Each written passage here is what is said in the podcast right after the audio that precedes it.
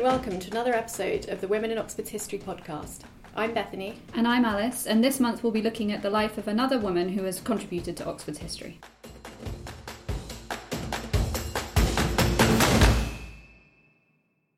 With us is Dr. Sophie Duncan, who is a researcher at Magdalen College, Oxford, and an expert on the suffragettes. She is currently the academic lead on the National Trust's 2018 National Public Programme Women in Power. Her latest book, Women in Power The Struggle for Suffrage, co written with Rachel Lennon, is out now with National Trust Books. Sophie is here to talk to us about Emily Wilding Davison, one of the best known suffragettes and often known as the suffragette martyr.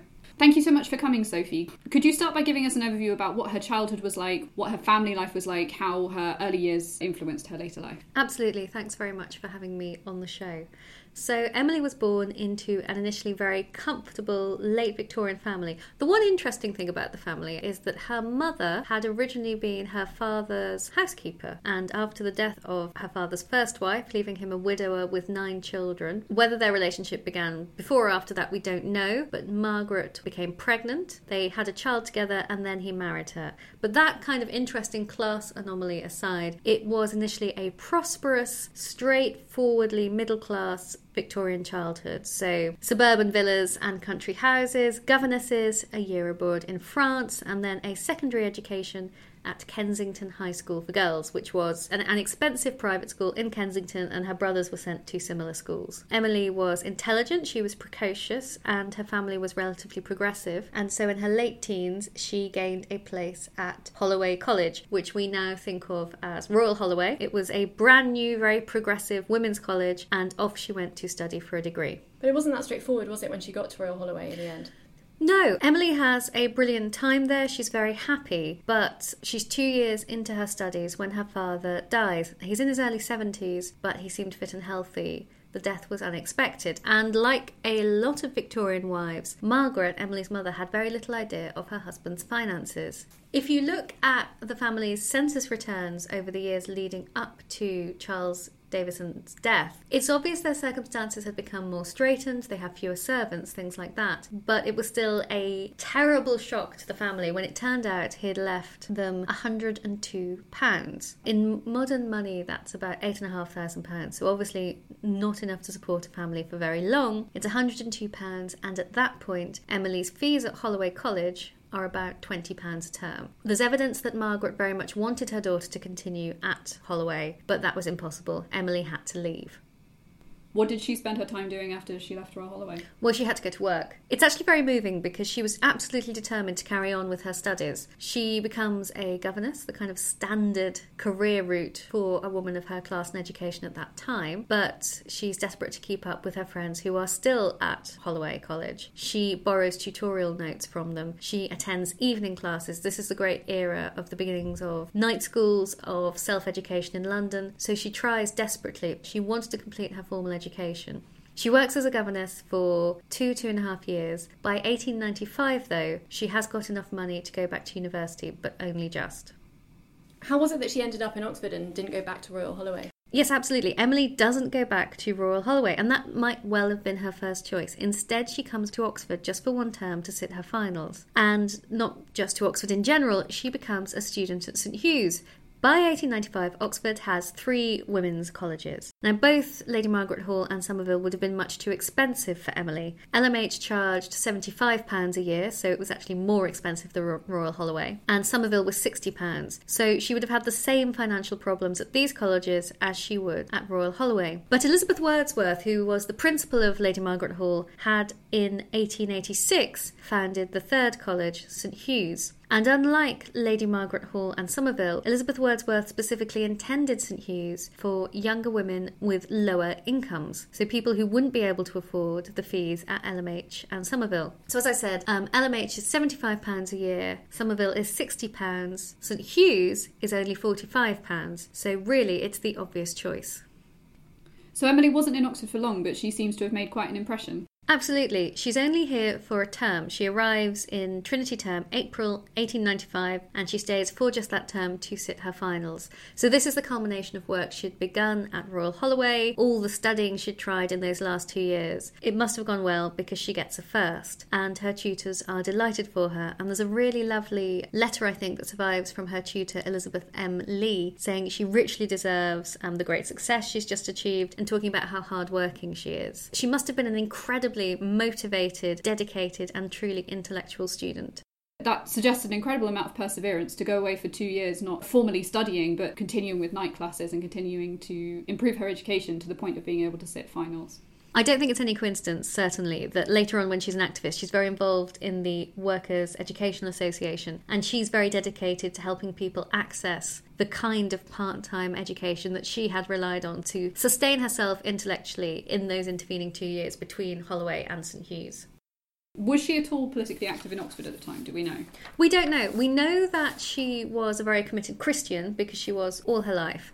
And as we kind of have evidence of how her politics came into being, certainly her Christianity and her socialism were very much intertwined. So, although there isn't much evidence of her being politically active at the time, the origin of her political beliefs was in her religion, and that was very much there. How did she become involved in the suffrage movement? And when we talk about suffragettes versus suffragists, what do those terms mean? Anybody who is in favour of women having the vote is a suffragist. And that movement really takes off in the 1860s. So it's been around for a generation by the time Emily is studying in Oxford. And suffragists, they are absolutely committed to the idea of women having the vote, but they do not believe that that should be achieved through violent methods through methods that go outside of the law. When the suffragettes come into being, that is in 1903 when Emmeline Pankhurst and her daughter Christabel, they are members of the NUWSS, that's the National Union of Women's Suffrage Societies, which is the suffragist governing body, if you like. It's the central organisation they think that non militant tactics have run their course, they're frustrated by the pace of change, and they form the Women's Social and Political Union, the WSPU. When militancy starts in 1905, the term suffragette starts to be used, and a suffragette is somebody who is prepared to break the law in pursuit of women getting the vote. It's worth remembering that although we hear the terms used interchangeably, they're not. But the point is that actually the suffragettes were a minority within the much, much larger suffragist movement. And where does Emily fall in this? Emily is very much a member of the WSPU. She is a suffragette. She writes for suffragette newspapers. She is imprisoned eight times as a result of suffragette activities. She has gone on to become almost the most famous suffragette there was. And how did she become involved in the movement? She becomes involved in the 1900s when she is working as a governess, as a school as various kinds of tutor. Emmeline Pankhurst said of her that her character had just been absolutely formed by the struggles she had gone through and by the movement that she was part of. And I think it's very clear as well as the political side of the movement. Emily Davison writes in the Votes for Women newspaper at one point that militancy, being a suffragette, has given her a fullness of job and an interest in living that she had never before experienced. And I mean, it's trite to say that that's a very telling remark, but I think it's indicative of how much intellectual and professional privation she had gone through. I don't think her plan was ever to be a school teacher. You know, she changed jobs quite frequently. She wasn't happy. And that there's no doubt that the movement, although it exposes her to appalling brutality, to unhappiness, brings her, because of her experiences in prison, to the point of suicide, there is no job that it gives her a fullness of job and an interest in living. And that's a very characteristic remark. You get suffragists and suffragettes alike talking about the political and emotional fulfillment that activism gave them, but of course, nobody carries it quite as far as Emily. So you say she experienced a lot of violence as part of her role in the suffragettes. Could you tell us a bit more about that? Emily is imprisoned eight times and she is force fed 49 times. There are other other ways that suffragettes allege they experienced brutality. So, for example, there's the Black Friday protest in 1910, which Emily wasn't part of, where suffragettes were sexually assaulted by the police. But the force feeding is, for Emily, both the worst experience and actually a turning point in how she sees herself and the movement. So she's in prison, as she is repeatedly, and she is force fed. As Emily described afterwards, she wrote, The horror of that scene will haunt me all my life. She was trauma, you know, she was traumatized, and suffragettes were traumatized by it. Basically, five or six people would come into a cell. They would use a steel instrument to force open the woman's jaws. They would put a pipe down her throat. Emily only ever writes about having been forced fed through the mouth, but it's worth pointing out that women were also force fed through the nose and on occasion the rectum. So we're talking about a process which is a physical penetrative assault. Women, in some cases, had their health ruined. So there's another suffragette, Constance Lytton, who initially was not force fed because she was from a wealthy background, and working class women tended to get the worst of it. But she was force fed in prison when she was allowed herself to be arrested under an assumed name, and she suffered a stroke from which she never fully recovered. So it's an incredibly brutal, dehumanizing, and traumatic experience. And Emily was so horrified by what she'd gone through that during one prison sentence, she decided that due to the barbaric torture, as she put it, some kind of desperate protest was needed, and she attempted suicide. She threw herself down an iron staircase. She survived, but it was more by luck than judgment. So while all this was going on, what kind of things were happening in Oxford with the suffragette movement? Oxford's a really interesting case because although a lot of rural Oxfordshire was fiercely anti suffrage, Oxford itself has had a suffragist presence since the late 1860s when you get the first pro suffrage petitions coming out of the city being presented to Parliament, being sent in. Then in 1873, we have the first proper suffragist meeting, if you like. So Lydia Becker, one of the first generation of suffragists, attends and addresses a meeting in the drawing room of Amelia Frances Pattison. She is She's amazing. She's just one of my favourite Victorian Oxford women. I think she'd make a great podcast all by herself. She was the feminist and pro trades unionist wife of Lincoln's rector, Mark Pattison. And to give you some idea of what they were like, although this is quite hard on Mark, if you've read Middlemarch, Dorothea Brooke, the awesome, idealistic, very well meaning heroine who goes through a kind of arc of self discovery but is very much on the right side of history, Eliot's beloved heroine of Middlemarch was, early biographers thought, inspired by Emily. Mark Pattison, her husband, was supposedly the inspiration for Casaubon, the desiccated, depressing older man whom Dorothea marries. And that's quite hard on Mark because he was also in favour of women having the vote. But that's where the culture begins. It starts in North Oxford drawing rooms.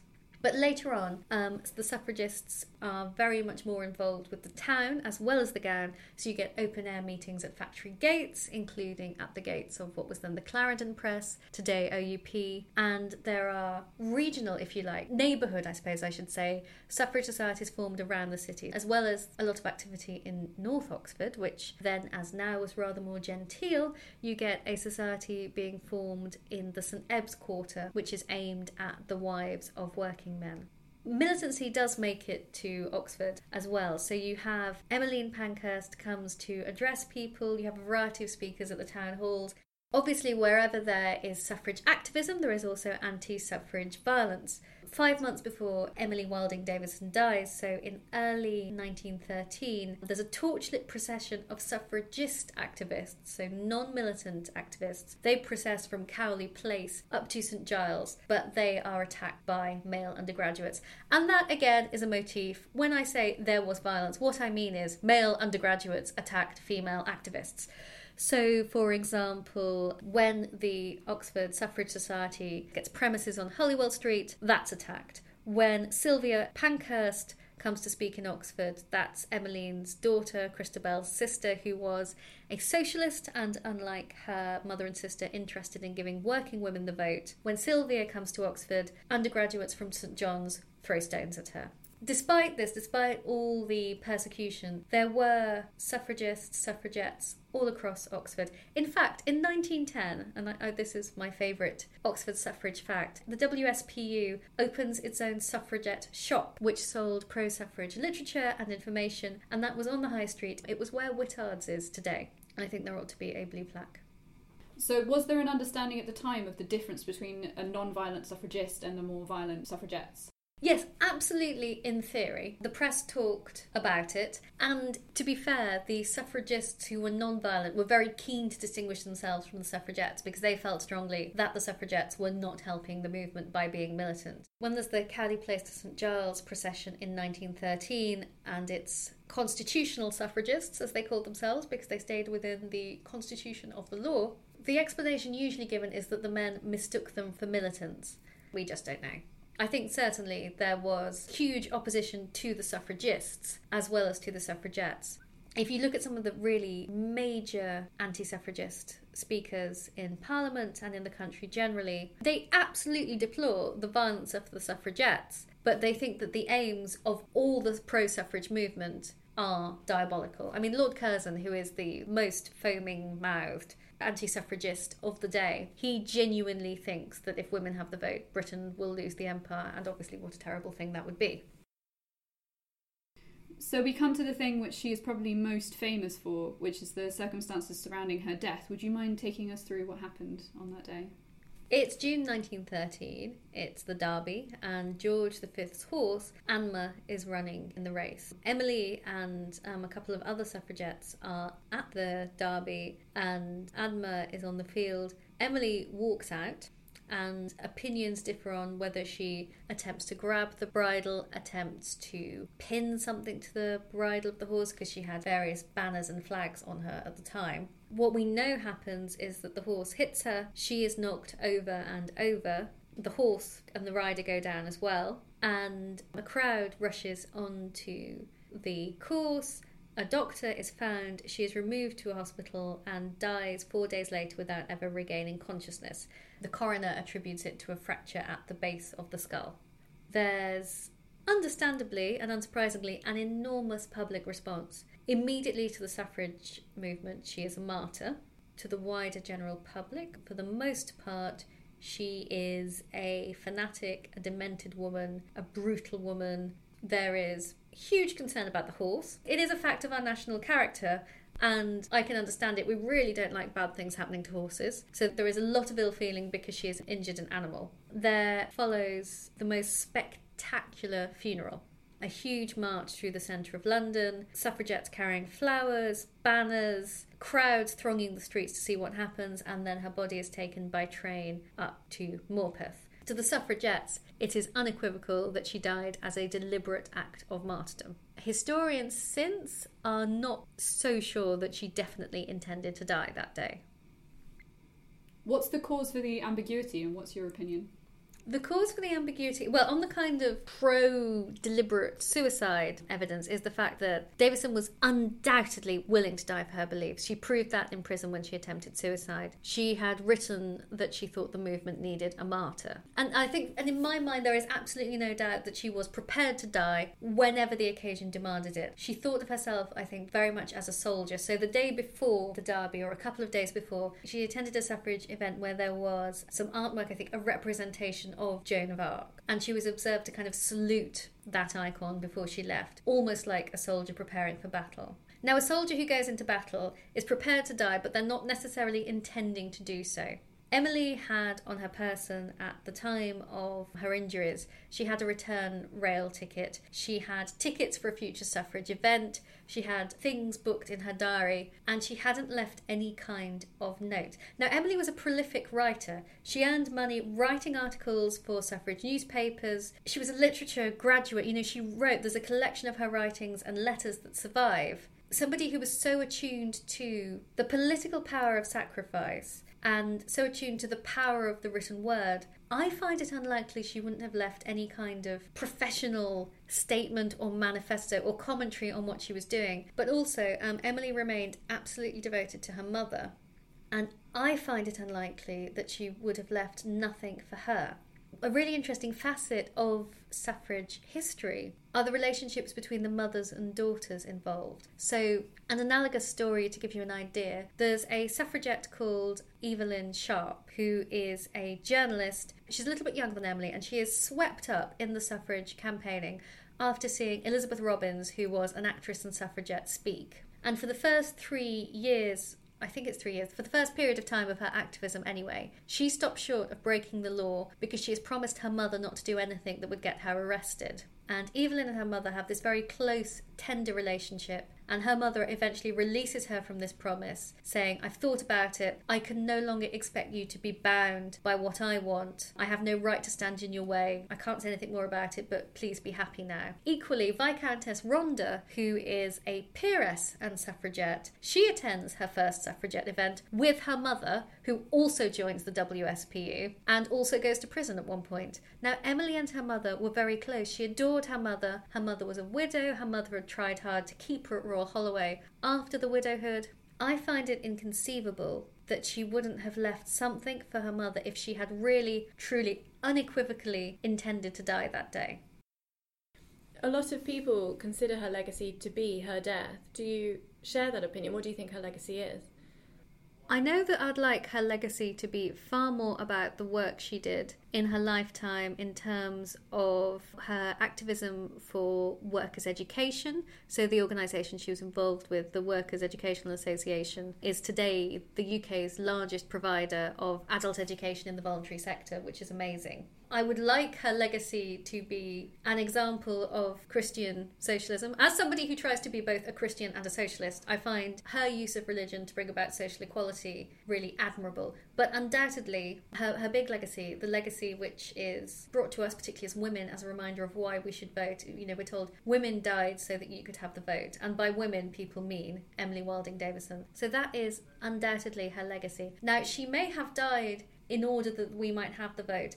Did her dying help us get the vote? No, I don't think so. At the time, it turned public opinion further against the suffragettes. And I think if we look at why some women got the vote in 1918, that is far more a consequence of factors that had very little to do with Emily Wilding Davison. So, the First World War, the war work that women had done, the need to expand the franchise to include the men who had been in the armed forces, the departure of Herbert Asquith as Prime Minister because he was very anti women's suffrage, and the arrival of David Lloyd George, who although he'd been a real hate figure for the suffragettes, was personally more pro suffrage. The suffrage movement had been around for over 40 years by the time Emily Wilding Davison died. When the vote comes in, a generation of politicians who had been children and young men at the start of that movement were now in positions of power and they were more receptive to the idea than their forefathers. In terms of individual contributions, I fear because I don't want to detract from the strength of Emily Wilding Davison's beliefs at all. I'd say it was more the diplomacy and negotiation of figures like, say, Millicent Garrett Fawcett and the war work of that generation of suffrage activists who weren't pacifists, who took part very enthusiastically in Britain's contribution to World War One.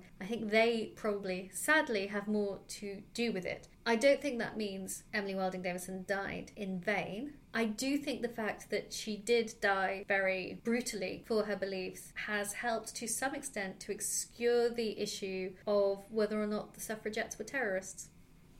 So you use that word terrorist in your book Women and Power: The Struggle for Suffrage. You argue that they are terrorists. It's a difficult word, terrorist, isn't it? But we certainly raise that possibility. There is no doubt in my mind that some of the violent acts committed by suffragettes under today's legislation on terrorism definitely fall into that act. And I think that this isn't particularly clearly understood, is a product of how we've talked about and how we've taught the suffragettes and what they did. So, for example, we say, oh, they set fire to post boxes. What they did was make bombs and put them in post boxes. Suffragettes attached bombs to railings of London streets. They performed acts of arson that could have killed people. The, the fact is that the suffragettes did not kill anybody except themselves was more luck than judgment. And I think that the advent of World War One, which obviously Emily didn't live to see, but which suspended militant suffrage activity, prevented the suffragettes claiming their first civilian victims, whether Emily was a terrorist, I don't feel completely qualified to say. The kinds of things she went to prison for were allegedly assaulting police officers, window smashing, things like that. It's less the kind of more deliberate, professionalised bomb making that you get later in 1913 and into 1914. However, I find it distinctly unlikely that if she hadn't died in June 1913, she would have held back from that most violent phase of suffrage activism. One of the things that really struck me about Emily was her incredible intelligence and perseverance mm-hmm. throughout her life. She achieved so many incredible things, and yet we keep returning to this one fact of the circumstances of her death. How did you feel about her when you were researching her? I think that the ambiguity of Emily Wilding Davison's death will always fascinate because it was so public, it was so spectacular, it was on film, which makes it a very modern death for 1913. It is, of course, on YouTube. But I find her life fascinating because in there is a there's a really inspiring and interestingly characteristic story of a Victorian woman who struggles to obtain access to higher education. I like her educational story for the light it sheds on Victorian Oxford and the kind of insight it gives us into the formation of our first three colleges to admit women. What I enjoyed, it made me understand more, learning about her early life, more about St Hugh's and Lady Margaret Hall and Somerville. And I think what I found most refreshing is her activism with the Workers' Educational Association. Because for every Emily who was middle class and had lots of resources and lots of volition, who was able to have a bit of education and then attend the evening classes and work as a governess and just kind of struggle her way through until she could sit her finals. There were hundreds, thousands, tens of thousands of working class women and men for whom tertiary education, well, for whom secondary education was a total impossibility. I think that is something that's worth remembering, and I think it's something that she clearly remembered because of the activism she went on to perform alongside her campaign for the vote. Thank you so much, Sophie, for coming and talking to us about Emily Wilding Davison. You're very welcome. Thank you for having me.